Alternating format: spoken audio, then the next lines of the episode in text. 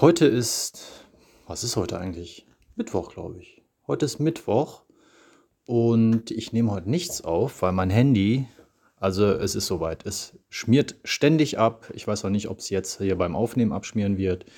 Ich versuche es gar nicht erst. Heute wird auch nicht so spannend. Deshalb heute keine Folge. Freitag kommt mein neues Handy. Dann versuche ich mal erfolgreich weiter zu podcasten. Es macht riesen Spaß. Also ich finde es super.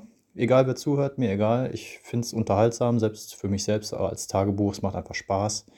Deshalb werde ich weitermachen.